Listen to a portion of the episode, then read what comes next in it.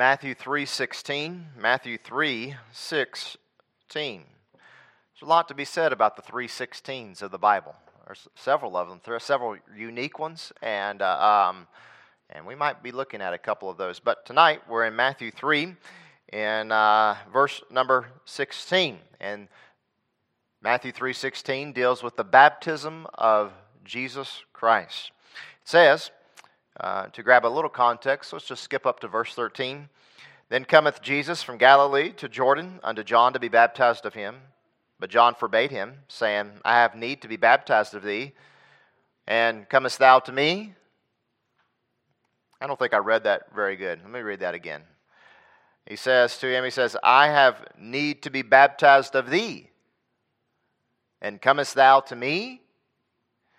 He says, I, I need you to baptize me, and you're coming to me to be baptized. Jesus answered and said unto him, Suffer or allow it to be so now, for thus it becometh us to fulfill all righteousness. And then he suffered him. And Jesus, when he was baptized, went up straightway out of the water, and lo, the heavens were opened unto him, and he saw the Spirit of God descending like a dove and lighting upon him. And lo, a voice from heaven saying, This is my beloved Son, in whom I am well please. It's interesting that this particular verse, in verse number 16 and 17 too, deal with the Trinity. The Trinity. Uh, one of the most uh, important doctrinal teachings that our Bible teaches and that we as believers hold to this doctrine of the Trinity. But tonight, whenever you come across this text, either whether it's in Matthew, Mark, Luke, or in John, because it is alluded to in John, though it's not expressly mentioned, we, we must always, I think, ask ourselves this question Why was Jesus baptized? I mean, have you ever thought that before in your mind? Whenever you come across this, you think to yourself, I know why I was baptized. I was, I was baptized in order that I might identify with Jesus, in order that I might obey Jesus. But why was Jesus baptized? What's the purpose? What's the reason behind uh, this particular account? And it is important because it is mentioned in all four Gospels. Uh, John's Gospel, just to kind of give you an idea here, John's Gospel is about 90% different than the other three gospels. So it has 93, 93% of the material in John is unique to John. Uh, so uh, only 7% of what you find in John is going to be alluded to or mentioned in the other three gospels. Uh, so very different. That's why they call the first three gospels the synoptic gospels. They're tied together. Uh, and then you have John. But nonetheless, we want to explore this topic tonight of Jesus' baptism. Of Jesus' baptism. And we're going to explore some reasons why I believe he was not baptized, but also some reasons why he was baptized. And then see an overwhelming theme and truth to all of them. And I think it's tied up in a verse in 2 Corinthians chapter 5 and verse number 21.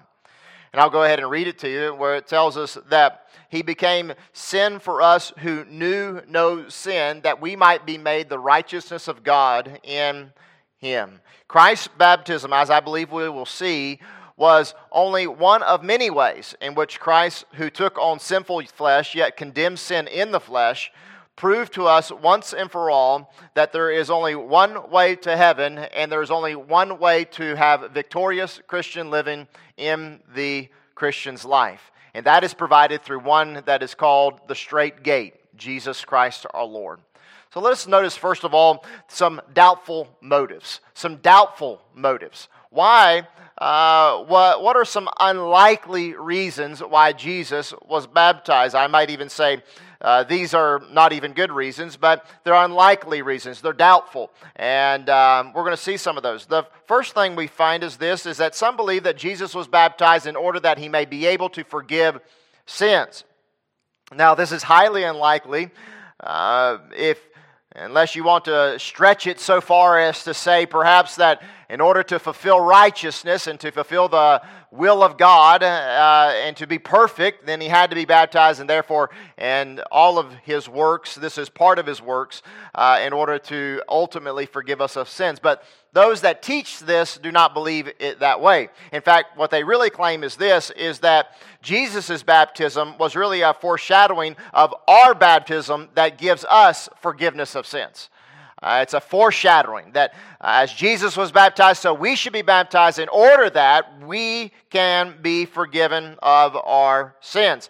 But we all believe and we know, and we read our, I hope we've read our Bible and you've been in church long enough to understand that redemption and sanctification and justification and forgiveness of our sins are all settled at one place, and that's the Calvary's cross. Amen. That's, all, that's the only place where we can find true forgiveness of our sins when we plead for His infinite mercy based upon His merits upon the cross of Calvary. We go to Him believing that He saves us from our sins by the blood that He shed for us and the resurrection that He secured for us on that fateful day. But there's another thing.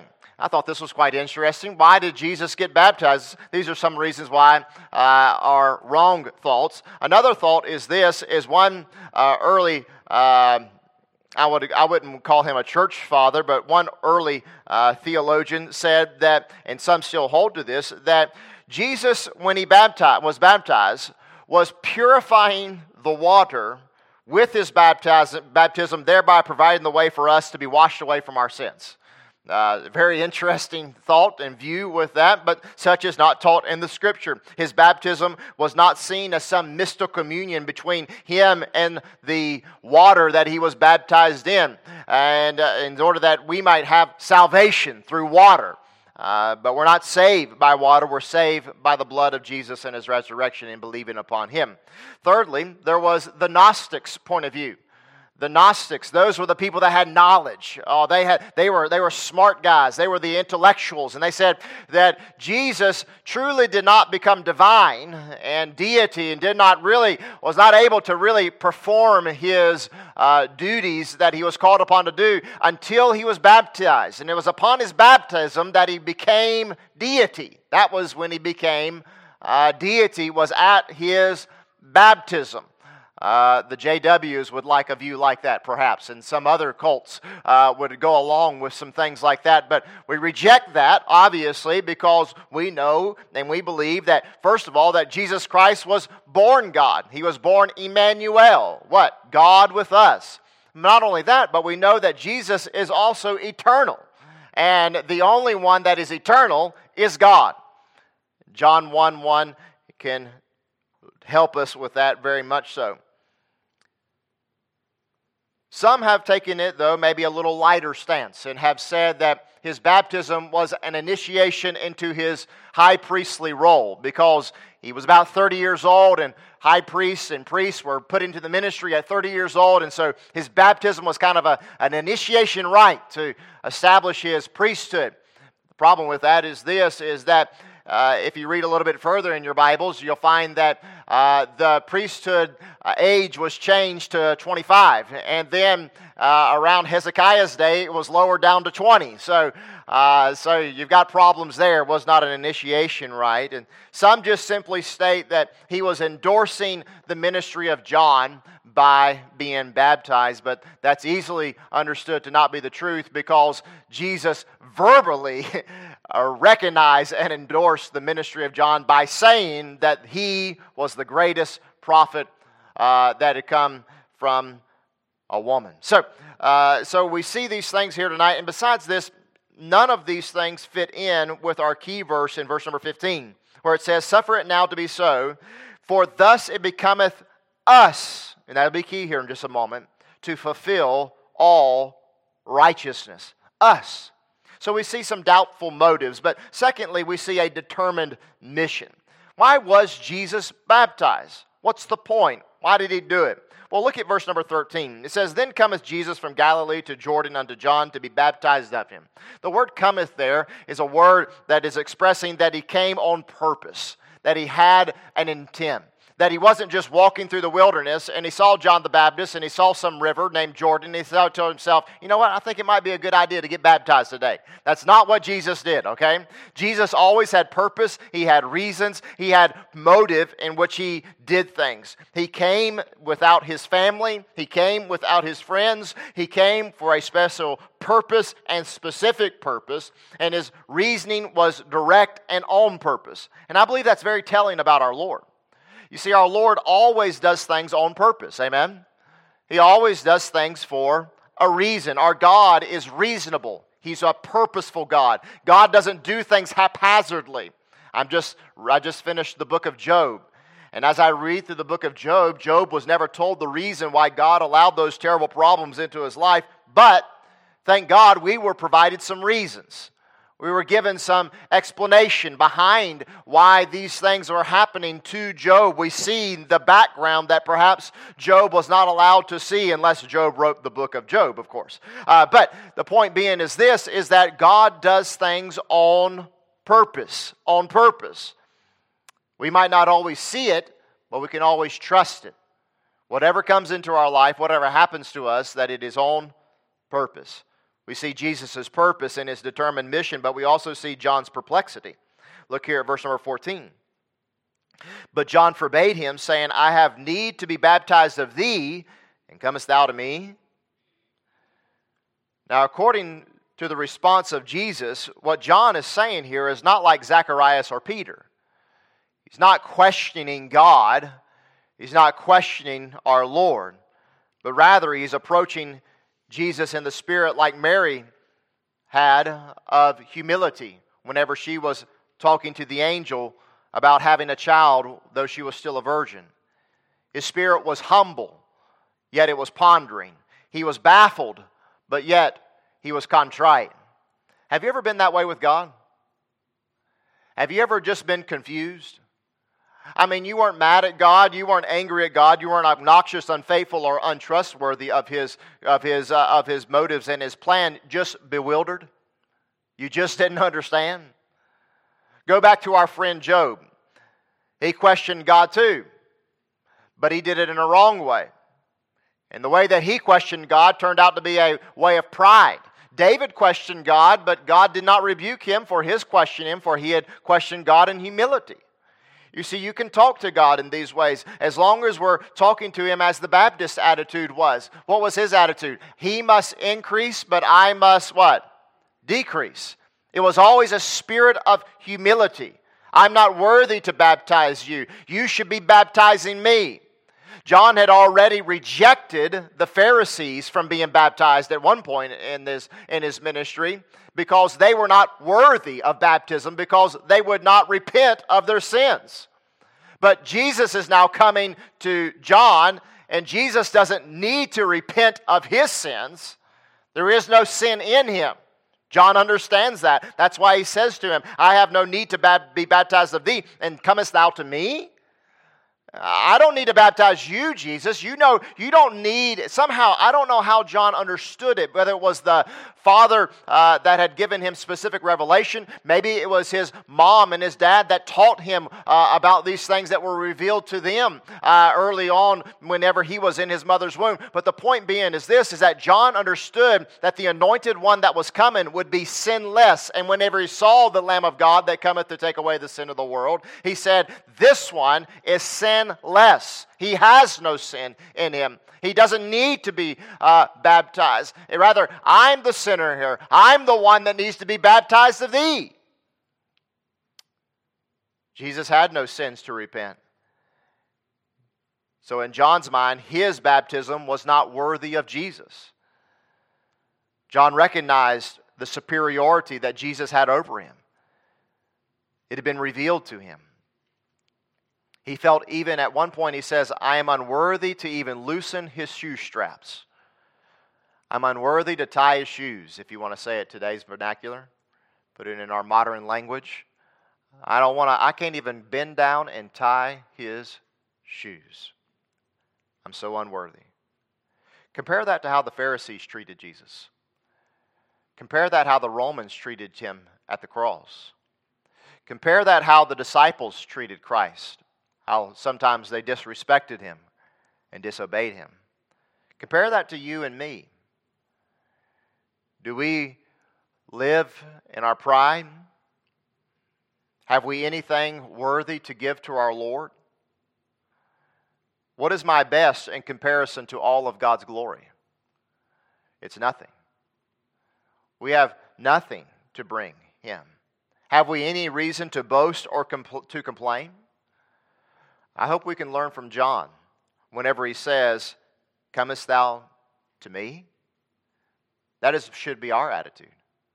We should have such an attitude whenever we're called upon to serve the Lord, when it's put in our hearts to do for God. Comest thou to me? I don't deserve this privilege. I don't deserve this. But so many times, we as Christians can more or less take on a self righteous attitude. We can be like the Pharisees and basically be like, Well, aren't you glad you got me, God? Aren't you glad you got me? Aren't you glad that uh, I, I, can serve you, Lord? I mean, look how nice I am. Look how special I am. Look how good I am. God, look at all the things that I can do. And sometimes we can come across with that error. And we must be careful that we do not do so, but rather we be like John and that we come before God as a humble and a contrite heart.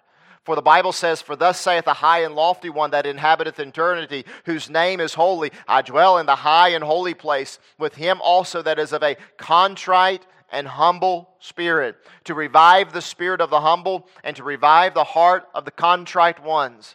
God is with those that are humble. John the Baptist was a humble man, and so God used him in a very special way.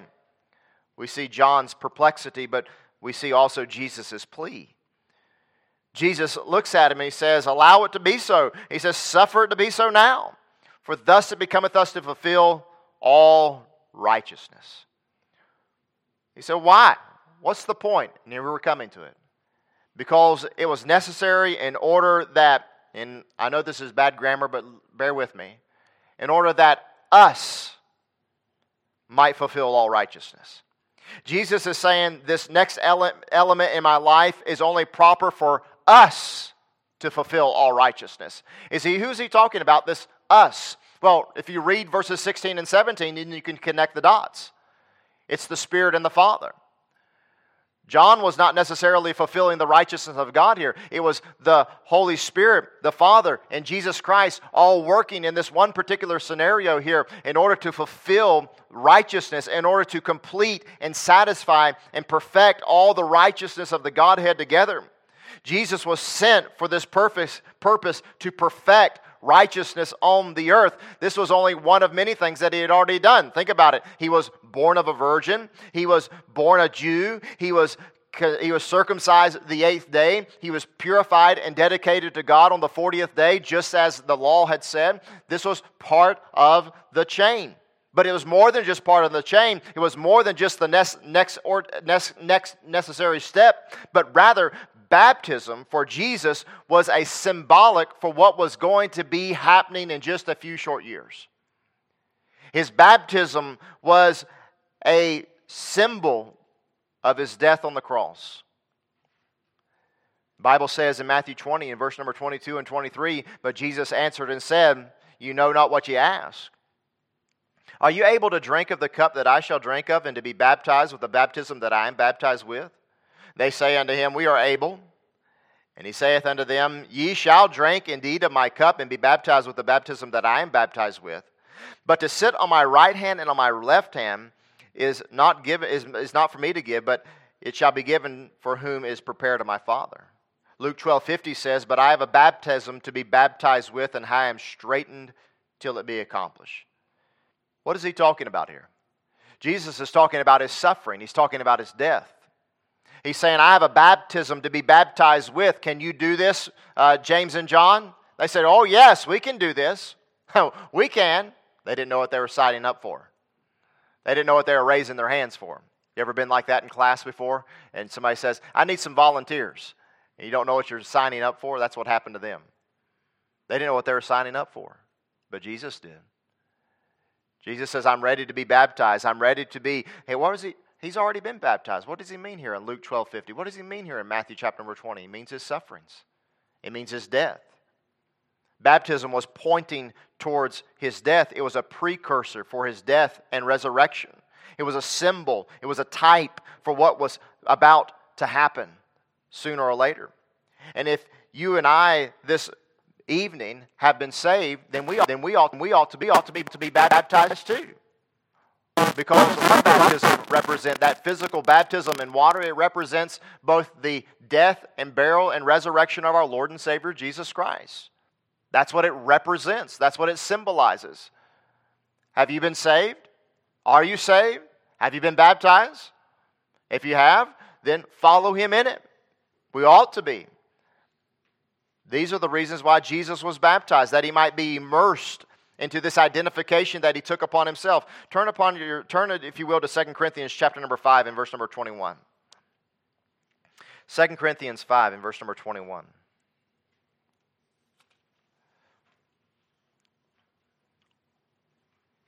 He was immersed into this identification. He took upon himself this particular name, a name that he loved to be called of. He was a son of man, friend of sinners. Friend of sinners. He loved that name. He wore that name with a, like a badge. Friend of sinners.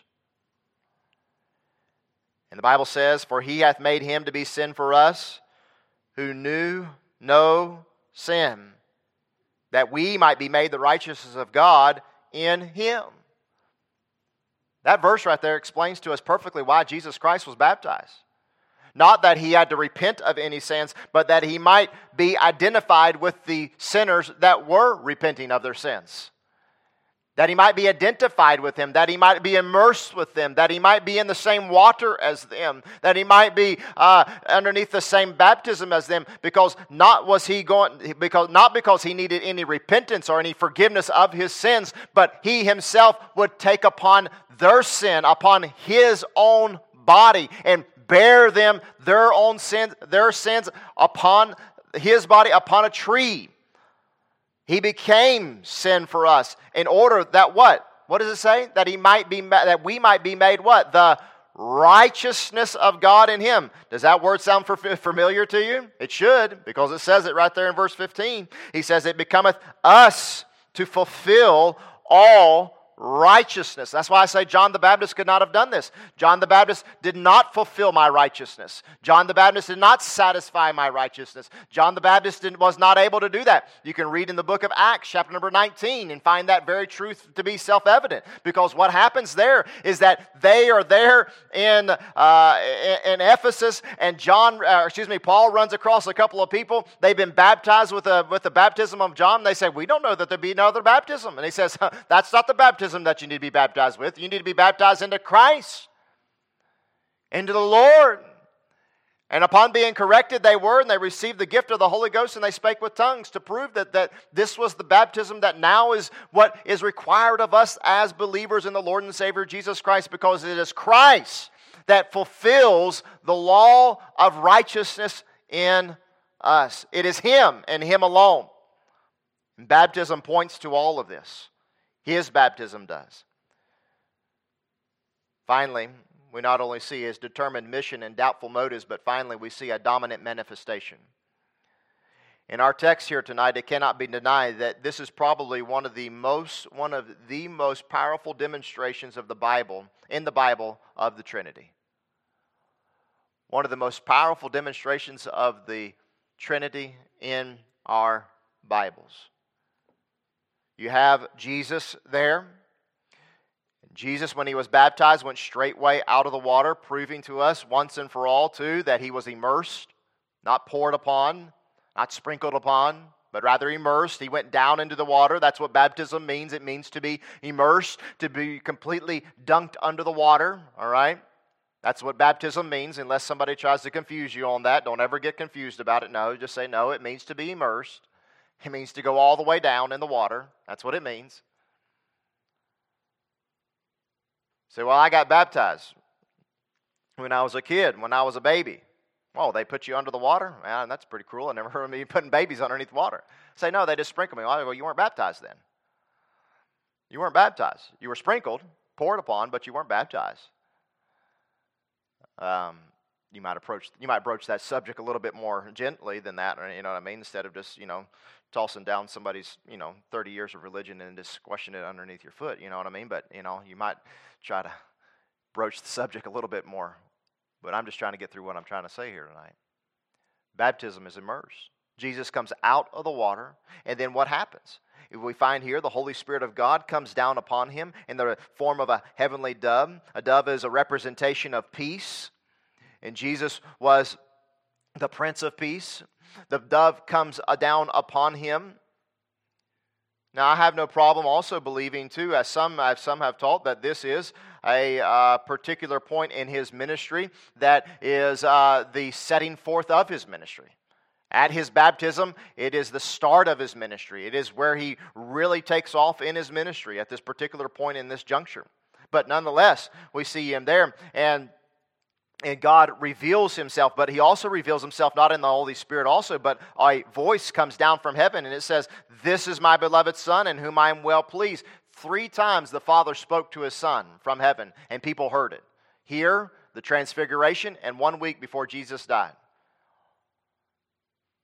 The Father from heaven spoke down about his Son two times, the transfiguration, and here he says these very words This is my beloved Son, in whom I am well pleased. God reveals himself in his Son, he reveals himself in his Holy Spirit, he reveals himself through him, through the Father speaking from heaven. Revelation comes from God in order that we might believe upon the name of the Son of God. That's why revelation comes from God. Revelation plus belief equals salvation. Revelation plus unbelief equals judgment. You could write those formulas down. Revelation plus belief equals salvation. Revelation plus unbelief equals judgment. Those are the formulas, and that's what we must see and believe that the Trinity is on full display. Why? In order to give us greater confidence that Jesus Christ is our Lord and Savior that we can have the assurance that Christ's baptism was both witnessed and notarized and approved and stamped upon and sealed by the Holy Spirit of God and, the, and, and our Father God. And that we should not be ashamed of our baptism, that we've been baptized into Jesus Christ. That we should never be ashamed that we were baptized into our Lord and Savior Jesus Christ. But not only that, but just as Jesus Christ received a spiritual baptism by the Holy Spirit of God coming down upon him, so we too, as believers in Jesus Christ, have a spiritual baptism also. The Bible tells us that in 1 Corinthians 12 13. For the Bible says, For by one Spirit are we all baptized into one body whereby we be Jews or Gentiles, whether we be bond or free, and have been all made to drink into one Spirit. One Spirit. Have been baptized by one Spirit. If you're saved tonight, if you're saved tonight, you have the Holy Spirit of God living inside of you. He is with you. He is there with you, living inside of you. You've been baptized by His Spirit. You have the power of God that's been accessible unto you. You are His child. You may fall upon him at any moment, at any time, and claim his graces and say, God, I, I, I, I, have your peace because the print, because peace lives within me. Uh, God, I, I have your grace because your grace is, is with me. God, I, I have uh, your patience. Amen? Because your patience is, is with me. Uh, you know, sometimes we say, well, we need to pray for, pray for grace. You know, grace is already here, my friend. If you are saved, born again by the Spirit of God, then guess what you already have? You already got grace. It's there, it's accessible. Now rely upon it. Can you imagine tonight if I went home this evening? And as I was at the house, I was sitting in my room and I was had a book in my hand and none of the lights were on and I was reading my and I was looking at the book and it was really dark and I'm trying to look down at it and I and I can barely get some light from the kitchen and I'm kind of holding it like this, kind of trying to see. And Karis walks in. She says, "What are you doing?" I'm trying to read. I said, "Why don't you turn some?" So, no, no, no, no! Don't turn on any lights. No lights. I'm trying to read. Well, you're stupid. I mean, why don't you turn on some lights here? I mean, you can't see anything. I don't care. I don't want. Listen, how ridiculous would I be to say? How ridiculous would I be to continue to try to read when I when the power is accessible? It's there. It's just over at the light switch. Just turn it on and you'll be able to see to read. Hey, how many of us this morning this evening are living in the power of the Holy Ghost, the power of the Holy Spirit of God, and yet eh, or, or are we not living in the power of the Holy Spirit of God? You're saying, I want to live life and I, want some peace and I, I, want to be able to have some patience and I want some grace and I want some mercy and I, I want to live right and I want to do what's right, but you're not relying at all upon what the power that's made accessible to you through the Spirit baptism that's been given unto you. Whenever you got saved, you don't need some subsequent uh, baptism of the Holy Ghost upon your life. You don't need some afterwards uh, second salvation. Now, the Bible says that you are now sealed by the Holy Spirit of promise. You are, have been baptized into one body and been, been made to drink into one spirit. But you cannot. Turn in your Bibles over to Romans chapter number 6.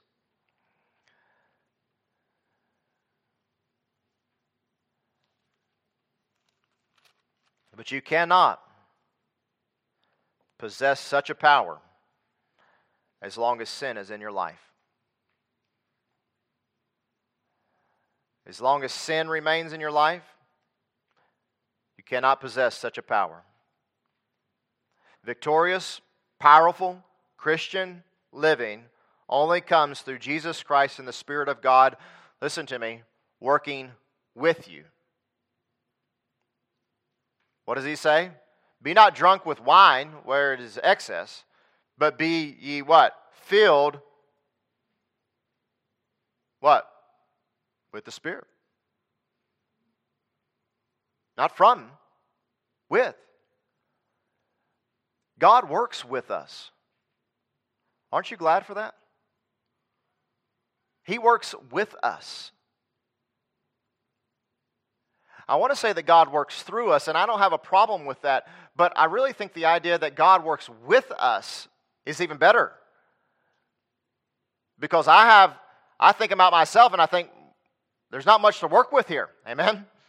Uh, there's not much to look upon. There's not much to behold here. God works with you in spite of your shortcomings. He works with you in spite of your hiccups and your frailties and your mess ups. But God doesn't work with sin. He doesn't mingle or commingle with that. He doesn't work with sin. That's not something that is in his vocab that is in his workbook. Sin turns him off. Sin is the great divider. That is why there's only one way in which God can work with us whenever we have sinned, and that is to confess it and to forsake it. We must be humble and repent of every known lust and lie and hateful look and ungodly thought and bitter tongue and revengeful spirit and complaining heart. We must go to God and say, God, I'm sorry. God, forgive me of my sin. I repent, God. Forgive me. Confess it and then forsake it. Cast it to the side. For the Bible says in Romans chapter 6 in verse number 1, and this whole picture of baptism that I'm getting to here this just a moment is centered in Romans 6 that is dealing with sin in the Christian's life. What shall we say then? Shall we continue in sin that grace may abound? God forbid. How shall we that are dead to sin live any longer therein? How can we continue to live in sin? How can we continue to watch what we watch or do what we do or say what we say or put on what we put on or, or, or just or, or, or look at what we look at? How can we continue to do those things that are saved? Know ye not? Don't you understand? He's telling them that so many of us, as we're baptized into Jesus Christ, were baptized into his death.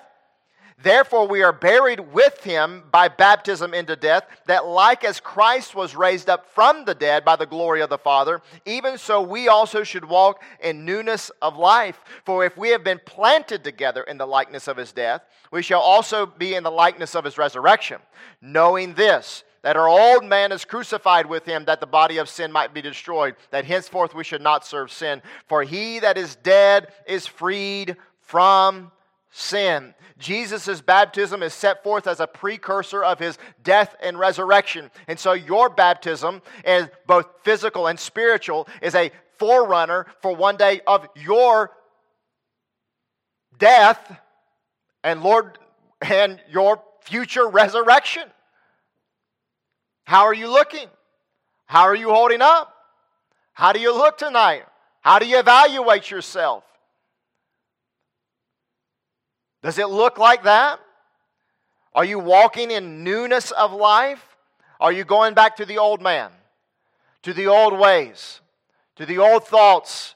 Uh, do you, are you handling things the way that you used to handle them? Are you handling them in pride and not putting off, uh, not putting that pride off and, and walking in humility? Are you filled with envy and rage? Are you filled with lust and contempt? Are you filled with hate and greed? Or are you filled with things that won't amount to anything in this world? Are you filled with covetousness? All of these things go against what spirit baptism is supposed to produce in our hearts and our lives. It's supposed to produce mercy and grace and love and peace and long suffering and gentleness and goodness and meekness and faith and temperance. That's what spirit baptism is supposed to do for us when we have identified ourselves with Jesus Christ by being immersed in the waters, yes, but also being immersed by His Spirit. We've confessed Him, we were baptized, we've been spiritually baptized by His Spirit. We are heirs of God and joint heirs with Christ, but are we staying committed to Christ? Are we staying committed to Him? Are we living up to our identification with Him? Are we ashamed of Him? Are you ashamed to say anything to anybody about Him? Are you ashamed to say that you're a Christian? Are you ashamed to tell somebody else about the Lord? Are you ashamed to tell your boss or your coworker or your friend or your family about the Lord? Are you ashamed to tell a, tell a, a store clerk about Jesus and hand him a gospel tract? Are you that ashamed? You shouldn't be. You've been immersed. You've been identified. Christ identified with us, my friend, when he had no reason to do so except for it be his love. John says to him, Comest thou to me? Thou hast no need of this. Christ had no need to be on the cross. Christ had no need to suffer. Christ had no need for any of those things. That was not for his own good, for his own righteousness. He says, We have done this in order that we might fulfill all righteousness. Whose righteousness? His own? Yes, but ours too, praise God but ours too. In order that we might be made the righteousness of God in Him. Have you been made the righteousness of God in Him? Are you saved? Are you born again? Are you a believer in Christ Jesus our Lord? Then live like it. Then don't live bound to sin. Don't live bound to contempt or hate. Don't live bound to revenge. Don't be bound to lust and pride and excess and drunkenness and bigotry. Don't be bound to those things, but rather be bound to Christ. Be bound to Christ. Put away your evil spirit. Put away that complaining thought. Put away those things and say, God, I confess it is wrong. God will work with us. Amen. He will work with us. But He doesn't work with sin. We must confess it and we must forsake it. We must confess it and we must forsake it. David, a godly man, no doubt. A man after God's own heart. In the later years of his life, took a census, took a census of the people. And God destroyed thousands. Destroyed thousands over a census. He was not supposed to do it. God didn't overlook it. God didn't work with him in that. He said, Here's your options. David, either be delivered over to your enemies, either have famine, or rather have basically a curse from God. He said, Let me fall into the hands of the Lord, for I know he is merciful. My friend, the Spirit of God is upon us that have believed. Christ was baptized that he might be identified with us, and we were baptized that we might be identified with him. May we hold up to our identification with Christ and live for him and honor him and bring him glory. And let us never be ashamed let us never be ashamed. Were you ashamed that day when you were baptized in public in front of all those people? You weren't ashamed that day, or else you wouldn't have done it. Don't be ashamed of Christ. He's not ashamed of you, He died for you. Father, we're thankful.